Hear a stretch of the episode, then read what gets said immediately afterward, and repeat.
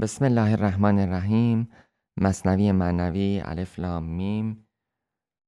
شنوندگان عزیز سلام. در گفتار پیش دیدیم که مولانا حکایت تازه ای رو آغاز کرد خلیفه ای رو معرفی کرد که در بخشش هیچ کسی همتای او وجود نداشت و بعد از اون شکایت زنی رو مطرح کرد از شوهر عربی خودش بیابانی و بدوی خودش که در اونجا چگونه از فقر مینالید زن که نانمان نی نان خورشمان در دورش کوزمان نه آبمان. از دیده اشک و مابقی ماجرا قرص مهرا قرص نان پنداشته دست سوی آسمان برداشته و در اوج مبالغه خودش درباره فقر نالید و به شوهر خودش شکایت برد و شکوه کرد.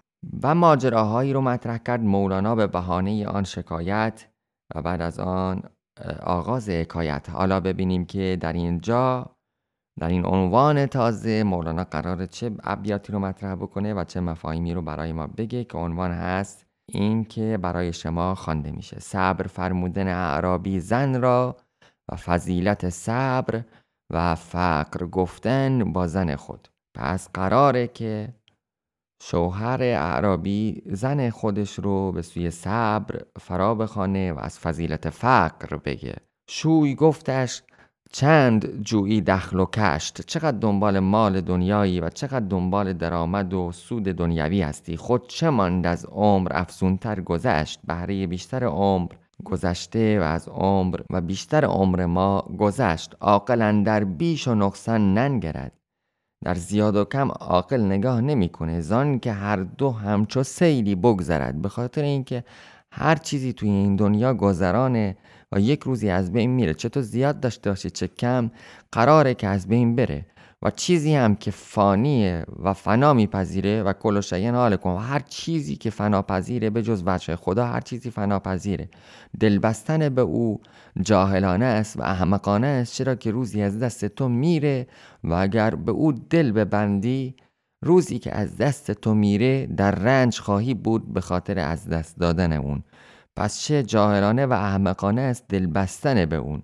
چون میدانی که تو یا روزی از او جدا میشی یا او از تو جدا میشه. و مثل یک سیلی مولانا میگه که گذرانه و از بین میره. خواه صاف و خواه سیل تیر رو چون نمیپاید دمی از وی مگو. وقتی که گذرانه و لحظه ای مانده گار نیست و ماندگار نیست و نمیمانه حالا می‌خواد این سیل صاف باشه زلال باشه یا تیره باشه. وقتی که میگذره ازش صحبتی نکن.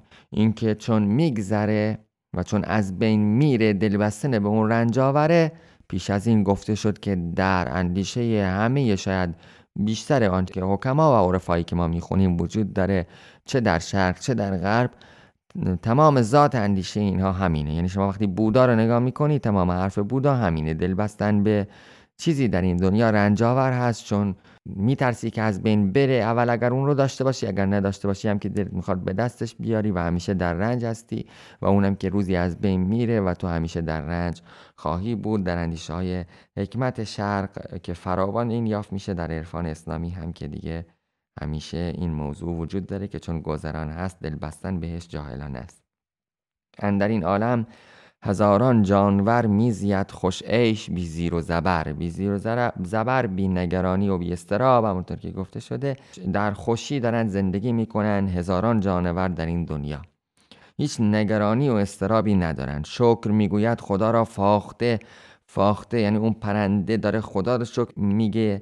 بر درخت و برگ شب ناساخته. در حالی که روزی خودش رو نساخته یعنی به فکر روزی خودش نبود چیزی فراهم نکرده در عین حال بر درخت داره خدا رو شکر میگه و حمد می‌گوید خدا را اندلیب یعنی بلبل که اعتماد رزق پرتست ای مجیب که اعتماد روزی و رزق و روزی بر توست ای مجیب یعنی ای کسی که حاجت ها رو روا می‌کنی و پاسخ میدی.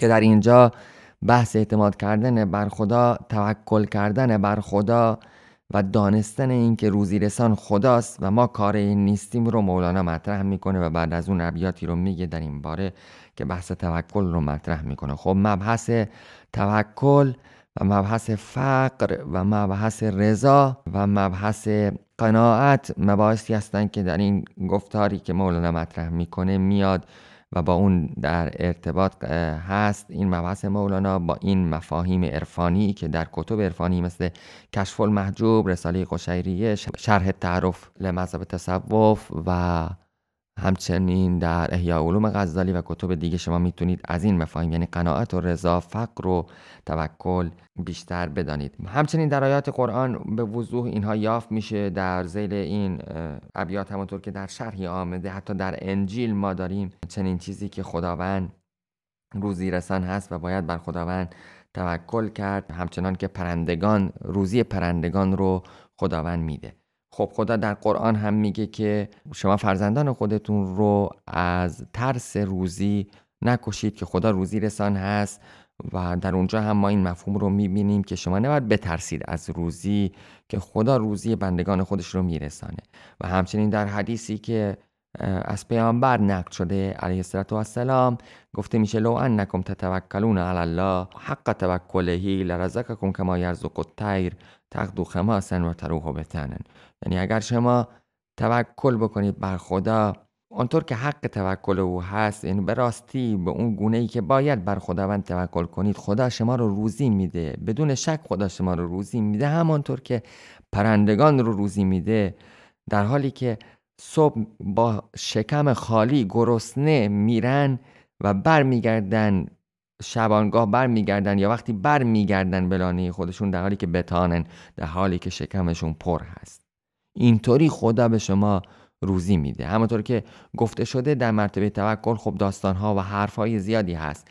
که بایزید در ورای شیخ نماز می‌خوان و پس از اون اون شیخ به اون گفت اون امام جماعت به او گفت که بایزید از کجا نان در میاری؟ بایزید گفت بذار که نمازم رو دوباره بخونم که پشت سر کسی که نمیدانه خدا روزی رسان هست در واقع نماز جایز نیست چنین مفهومی از یک حکایتی از بایزید در یکی از متون عرفانی نقل میشه. و همینطور در آیات متفاوتی از قرآن این رو داریم و حتی در انجیل میگم همونطور که نقل شده در شهر این رو داریم. در انجیل متا آنجا حضرت عیسی از حضرت عیسی علیه السلام نقل شده که پس به شما می‌گویم نگران زندگی خود نباشید که چه بخورید یا چه بنوشید و نه نگران بدن خود که چه بپوشید. آیا زندگی از خوراک و بدن از پوشاک مهمتر نیست؟ پرندگان آسمان را بنگرید که نمی کارن و نمی دروند و نه در انبار ذخیره می کنند و پدر آسمانی شما با آنها روزی می دهد. آیا شما بس با ارزشتر از آنها نیستید؟ کیست از شما که بتواند با نگرانی ساعتی به عمر خود بیافزاید و چرا برای پوشاک نگرانید؟ سوسنهای صحرا را بنگرید که چگونه نمو می کنند؟ نه زحمت می کشند و نه میریسند به شما می‌گویم حتی سلیمان نیز با همه شکوه و جلالش همچون یکی از آنها آراسته نشد. پس اگر خدا علف صحرا را که امروز هست و فردا در تنور افکنده می شود این چنین می پوشاند آیا شما را ای سست ایمانان به مراتب بهتر نخواهد پوشانید؟ پس نگران نباشید و نگویید چه بخوریم یا چه بنوشیم و یا چه بپوشیم. زیرا اقوام دور از خدا در پی همه این گونه چیزهایند. اما پدر آسمانی شما می‌داند که بدین همه نیاز دارید. بلکه نخست در پی پادشاهی خدا و انجام اراده او باشید آنگاه همه اینها نیز به شما عطا خواهد شد. خب این از انجیل متاست که نقش شده در اونجا و در قرآن هم آیاتی هست که چه زیبا درباره بحث توکل و روزی رسانی خدا صحبت میشه. در یکی از آیاتی که حافظ اون رو به یک بیت درآورده یعنی آیه و من یتق الله یجعل له مخرجا و یرزقه من حیث لا یحتسب خداوند میگه کسی که تقوای خدا پیشه کنه خدا برای او راه رهایی قرار میده و از جایی که گمان نمی‌کنه به او روزی میرسانه. و من یتوکل علی الله فهو حسبه و کسی که به خدا توکل کنه خدا برای او کافیه. ان الله بالغ امرهی قد جعل الله کل شیء قدر خدا امر خودش رو میرسونه و برای هر چیزی خدا اندازه ای قرار داده. و همچنین خداوند میگه و توکل علی الحی الذی لا یموت و توکل کن بر زنده ای که هرگز نمیمیره. خب ما همه ما مرده هستیم و تنها زنده خداست. و پس توکل و اعتماد کردن بر کسی غیر از خدا جایز نیست. و یا علیس الله به کافی عبده خدا برای بندش کافی نیست. آیا خدا برای بندش کافی نیست؟ ان الذين تعبدون من دون الله لا یملکون لکم رزقا. یعنی کس همان کسایی که شما میپرستید غیر از خدا برای شما مالک روزی نیستن. فابتغوا عند الله الرزق و نزد خدا روزی رو طلب بکنید و او رو بپرستید. خب درباره مبحث توکل بر روزی این موارد هم ما می‌تونیم در نظر بگیریم. و چقدر زیباست که در رساله قشیریه مسئله میاد که وقتی در داستان دیدار موسی و خزر ما سوراخ کردن کشتی رو می‌بینیم که موسی از خزر می‌پرسه چرا از کشتی رو سوراخ کردی؟ و خزر بهش میگه که گفتم که تو با من صبر نمی کنی چون ابتدا گفته بود که تو نمی‌تونی صبر بکنی با من در حالی که خبر نداری در مورد چیزهایی که داره اتفاق می‌خواد اتفاق بیفته. در اونجا خزر میپذیره که بار دیگه این موسی با اون همراه بشه و یا حالا آن کسی که خز گفته شده چون قرآن نمیگه خز آن فردی که موسی علیه السلام میره پیش او و میره پیش او تا او چیزی بیاموزه. و دومین بار که یک نفر رو یک کودکی رو معصومی رو می‌کشه خزر موسی بر او ایراد می‌گیره دوباره خزر اجازه میده که موسی با او بمونه. اما سومین بار وقتی که دیواری رو خزر آباد می‌کنه موسی بهش میگه قال لو شئت لاتخذت علیه اجرا. گفت اگه می‌خواستی می‌تونستی برای اون یه مزدی طلب کنی. اگه می‌خواستی براش مزدی طلب می‌کردی.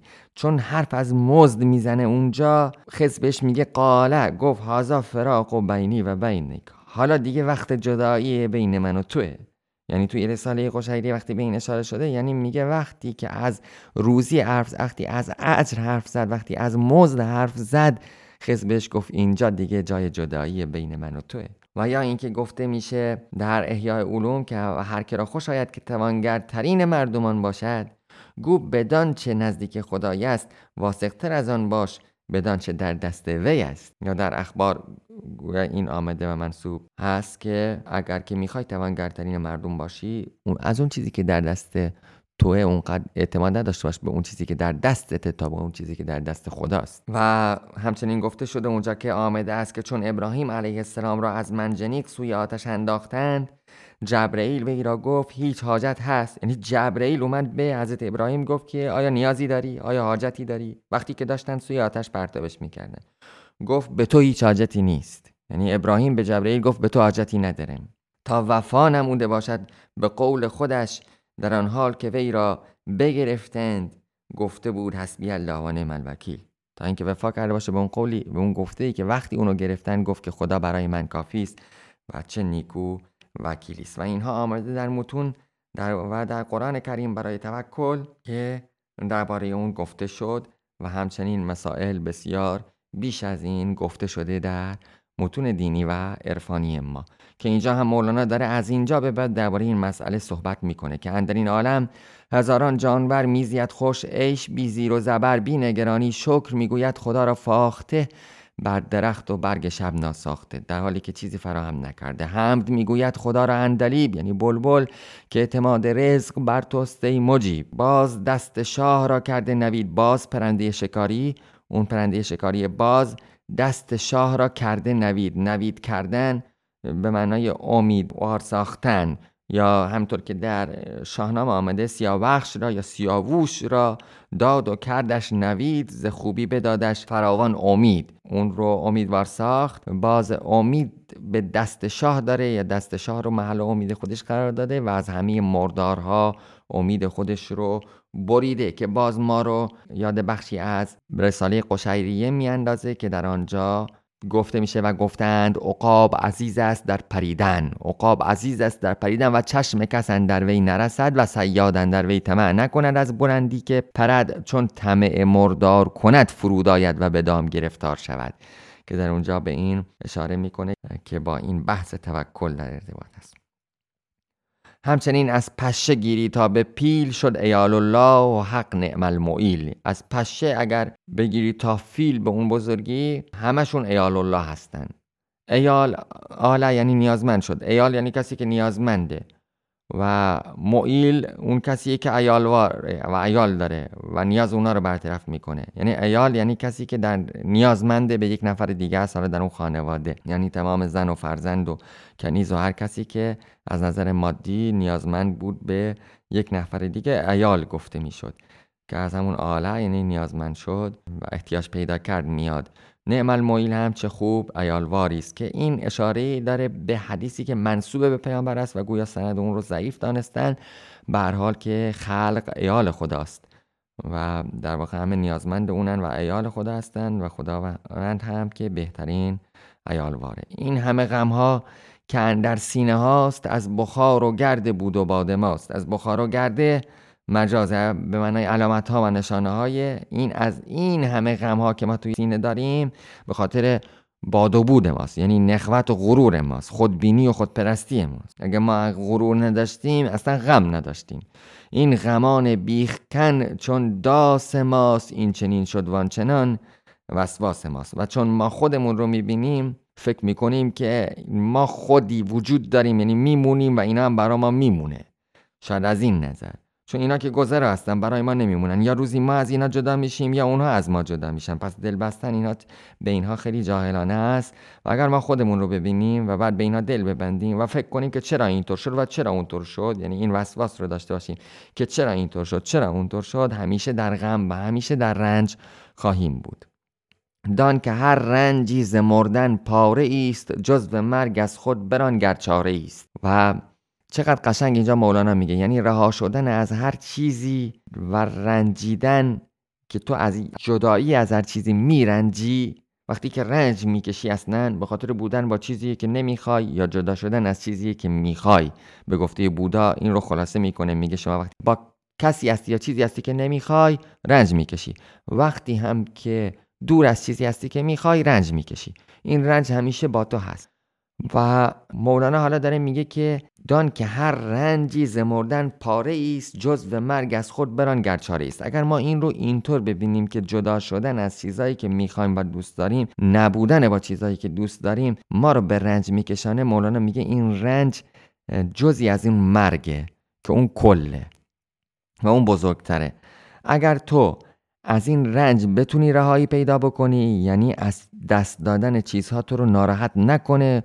روزی که می‌خوای بمیری هم سبک بار میمیری سبک بال میمیری. چون دیگه از دست دادن چیزها تو رو ناراحت نمی‌کنه. همونطور که توی دنیا تو رو ناراحت نمی‌کرده. چون اونها گذرا بوده و فانی بوده و ممکن بوده تو اونها رو از دست بدی. حالا هم که تو داری میری و دیگه نمی‌تونی اونها رو به دست بیاری ناراحت و غمگین نیستی.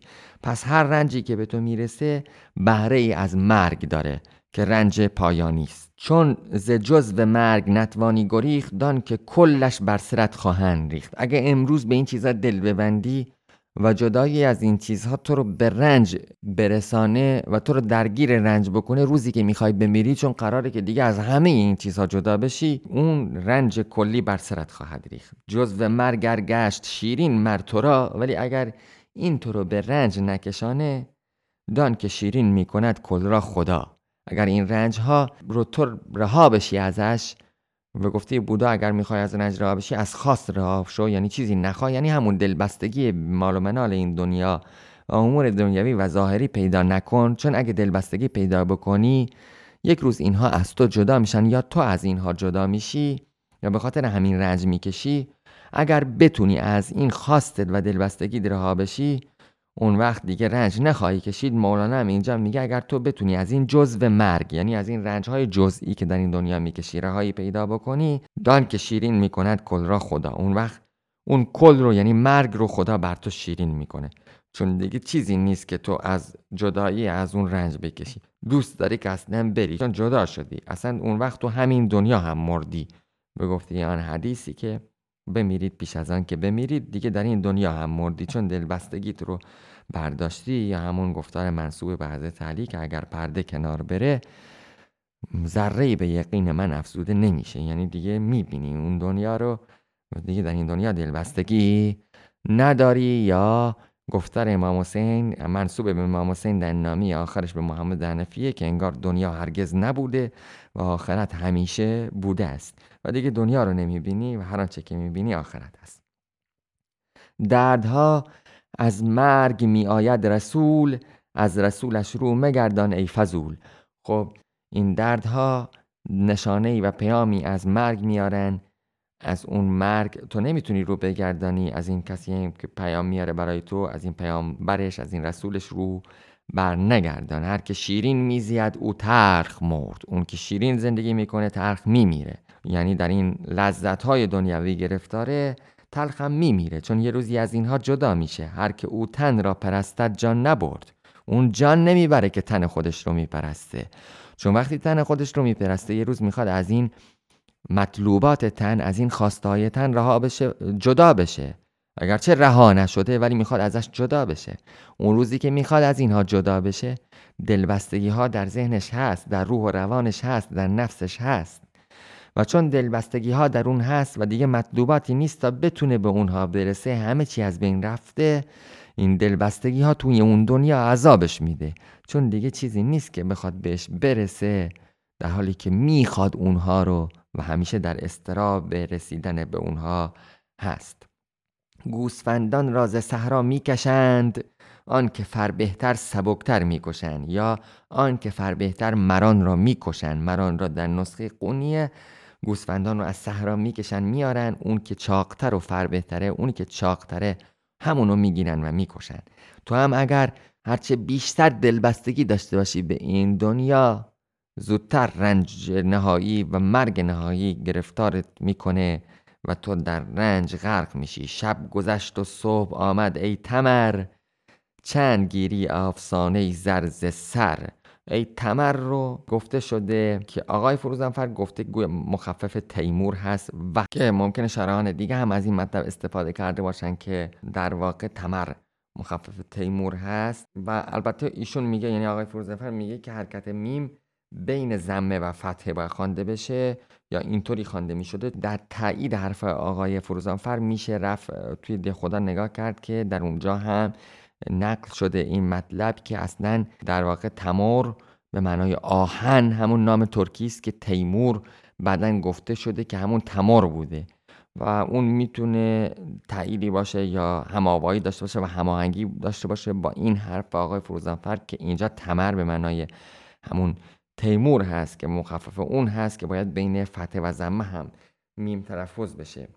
و گفته میشه که گاهی وقتا مولانا اسامی رو به عنوان تکیه کلام نه به عنوان حالا شخص خاصی استفاده می‌کرده. مثل این بیت که میاره ایشون که گفت حق است این ولی ای سی به وی اتقی من شر من احسن تلی ای سی به وی من شر من احسن تلی نه حالا من که منظورش با اون سیبویه دانشمند هست یا عربی دان هست و نحوی هست بلکه منظورش همینطور یک اسم هست بدون اینکه اشاره داشته باشه به شخص خاصی. و یا بلحسن و بلعلا به گفته فرد اشاره می‌کنه مولانا بهش در حالی که منظور شخص خاصی نیست.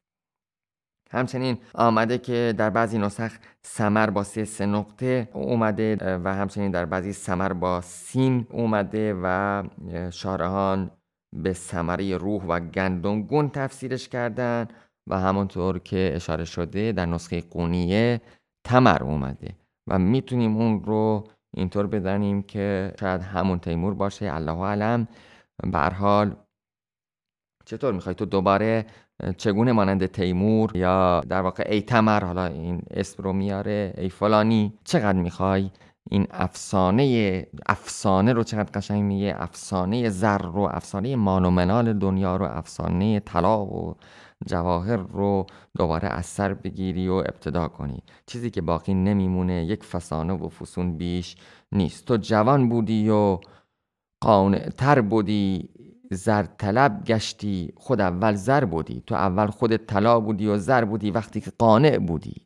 اینجا از قناعت سخن میگه و قناعت هم مفهومی است که در عرفان ازش و در متون عرفانی ازش سخن گفته میشه. همونطور که در ریشه کلمه قناعت در واقع آمده همونطور که در لغت هست و در معنای عرفانی خودش هم به همین معنا استفاده میشه. کسی که راضی هست به اون چیزی که قسمتش هست یا به مال کم یا به چیز کم راضی هست به اون میگیم قانع. و قناعت رو به این معنا گرفتن. و حالا مولانا داره میگه دنی در زبان آن شوهر داره میگه تو جوان بودی که به زنش میگه تو وقتی که جوان بودی قانعتر بودی. اون زمان خودت طلا بودی ولی الان زر طلب گشتی الان دنبال طلا داری میگردی. یعنی حالا که داری دنبال طلا میگردی دیگه خود طلا نیستی. چقدر قشنگ داره به این موضوع اشاره می‌کنه. یعنی از قناعت به در اومدی. در مبحث قناعت هم که حافظ بیت هایی داره که چقدر زیبا و در مبحث توکل حتی که چقدر زیبا اونها رو مطرح می‌کنه. گنج زرگر نبود کنج قناعت باقی است. آن که آن داد به شاهان به گدایان این داد. و ما آبروی فقر و قناعت نمی‌بریم. با پادشه بگوی که روزی مقدر است. که اینجا هم اشاره داره به همون مفهومی که اول اشاره کردیم در متون عرفانی. که حافظ میگه روزی مقدره. معلومه که روزی من چند اندازه است از کجاست و چگونه است و ما آبروی فقر و قناعت رو نمی‌بریم که بریم التماس شاه رو بکنیم. ما آبروی فقر و قناعت نمی‌بریم.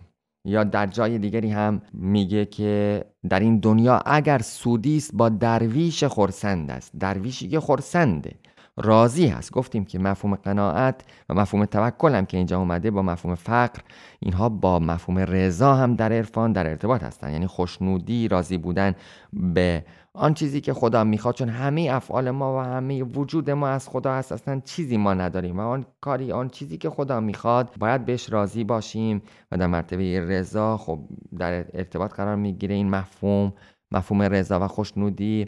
با توکل و فقر و قناعت همه اینها با هم در ارتباط هستند که اینجا حافظ میگه در این دنیا اگر سودیست با درویش خورسند است. خدایا منعمم گردان به درویشی و خورسندی به حال اینجا هم مولانا گفت که تو جوان بودی یا قانعتر بودی یعنی شوهر اون زن بهش میگه که تو وقتی جوان بودی قناعت داشتی اون زمان خودت طلا بودی. رز بودی پر میوه چون کاسد شدی. تو اون زمان درخت انگور بودی رز بودی تاک بودی و پر از میوه هم بودی. چی شد که بیرونق و بیرواد شدی؟ وقت میوه پختنت فاسد شدی. وقتی که باید میوات برسه اون وقت فاسد شدی. میوهت باید که شیرین تر شود چون رسن تابان نواپستر رود. یعنی میوت باید هر روز شیرین تر بشه نه مثل رسن تابان حالا اشاره داره به زمانی که تناب رو بند رو میتابانن. اون کسی که یک سر تناب رو می‌گیره و هی عقب میره و هی عقب میره اشاره داره به اون کسی که عقب عقب میره و تناب رو می‌گیره و عقب عقب میره. کنایه از اینه که به عقب و واپس بری. وقتی که میگه چون رسن تابان نه واپس تر و پس رفت کنی و دون مایه تر بشی. جفت مایی. جفت باید هم صفت تا برایت کارها با مسلحت خب معلومه جفت باید هم صفت باشه ویژگیاش مثل همدیگه باشه عین همدیگه باشن تا بتونه کارها با مسلحت جلو بره. جفت باید بر مثال همدگر. در دو جفت کفش و موزه در نگر. جفت ها باید شبیه همدیگه باشن. به کفش نگاه بکن به موزه به چکمه و کفش و اینها نگاه بکن ببین که چجوری اینها جفت همدیگه هستن و نمی‌تونه که یکیش معنا نداره یکی جدا معنا نداره و اگر یکی هم, اندازه اون یکی نباشه در واقع کاربردی نخواهد داشت. گر یکی کفش از دو تنگ آید به پا هر دو جفتش کار ناید مرد تو رو. اگر یکی از اینا کوچیکتر باشه یا تنگ باشه دیگه هیچ کدوم به کارت نمیاد. جفته در یک خورد و دیگر بزرگ جفت شیر بیشه دیدی هیچ گرگ؟ جفته در اگر یکی خورد و بزرگ باشه درست در نمیاد یا استوار نمیشه به گفته شهر. و آیا دیدی که جفت یک شیری گرگی در بیاد؟ راست ناید بر شطور جفت جوال. اون کیسه خشنی که برای حمل بار میانداختن روی شطور یا مال جوال آن یکی کوچک و آن دیگر کمال. اگر به این صورت باشه که یکی از این جوال ها یکی از این کیسه ها کوچک باشه اون دیگری درست باشه. من روم سوی قناعت دلقوی من دلقوی بیباکانه استوار. سوی قناعت دارم میرم. تو چرا سوی شناعت می‌روی؟ تو چرا سوی سرزنش کردن و مرامت کردن میری؟ مرد قانع از سر اخلاص و سوز. اینجا نکته جالبیه که مولانا بعد از گفتن گفتار این مرد در واقع گویا اون رو تایید می‌کنه. کمتر از شاید مولانا تا اینجایی که آمدیم که در واقع تاییدی بکنه. یا مثلا در شیر و خرگوش داشتیم ماجرای اون که نقل می‌کرد و ما آخرش نمی‌دونستیم که کدوم آیا اون گفتار شیر رو مولانا می‌خواد از حرف خودش بزنه یا گفتار خرگوش رو؟ البته نهایتا دیدیم که آن چیزی که مقدر شده بود رخ داد. حالا می‌شد در نهایت حکایت صحبتهایی رو مطرح کرد. اما در اینجا می‌بینیم که مولانا میگه انگار انگار تایید می‌کنه حرف شوهر رو که مرد قانع. اول که واقعا این مرد قانع بود و این ویژگی خوب رو داشت. از سر اخلاص و سوز. پس از این نگاه هم اون رو فردی مخلص می‌دونه که از سر اخلاص این حرفا رو می‌زد. زین نسق از این روش ها می‌گفت با زن تا به روز. تا به روز اون شب با زن از این حرف ها می‌زد و از قناعت و از فضیلت فقر می‌گفت و از رضا و توکل سخن میراند. خب مولانا این رو میگه اگر و در نهایت این چرا مهمه که این بیت رو مولانا میگه در آخر گفتار این مرد؟ چون که در آخر گفتار زن ما نمی‌بینیم که شاید این تایید وجود داشته باشه.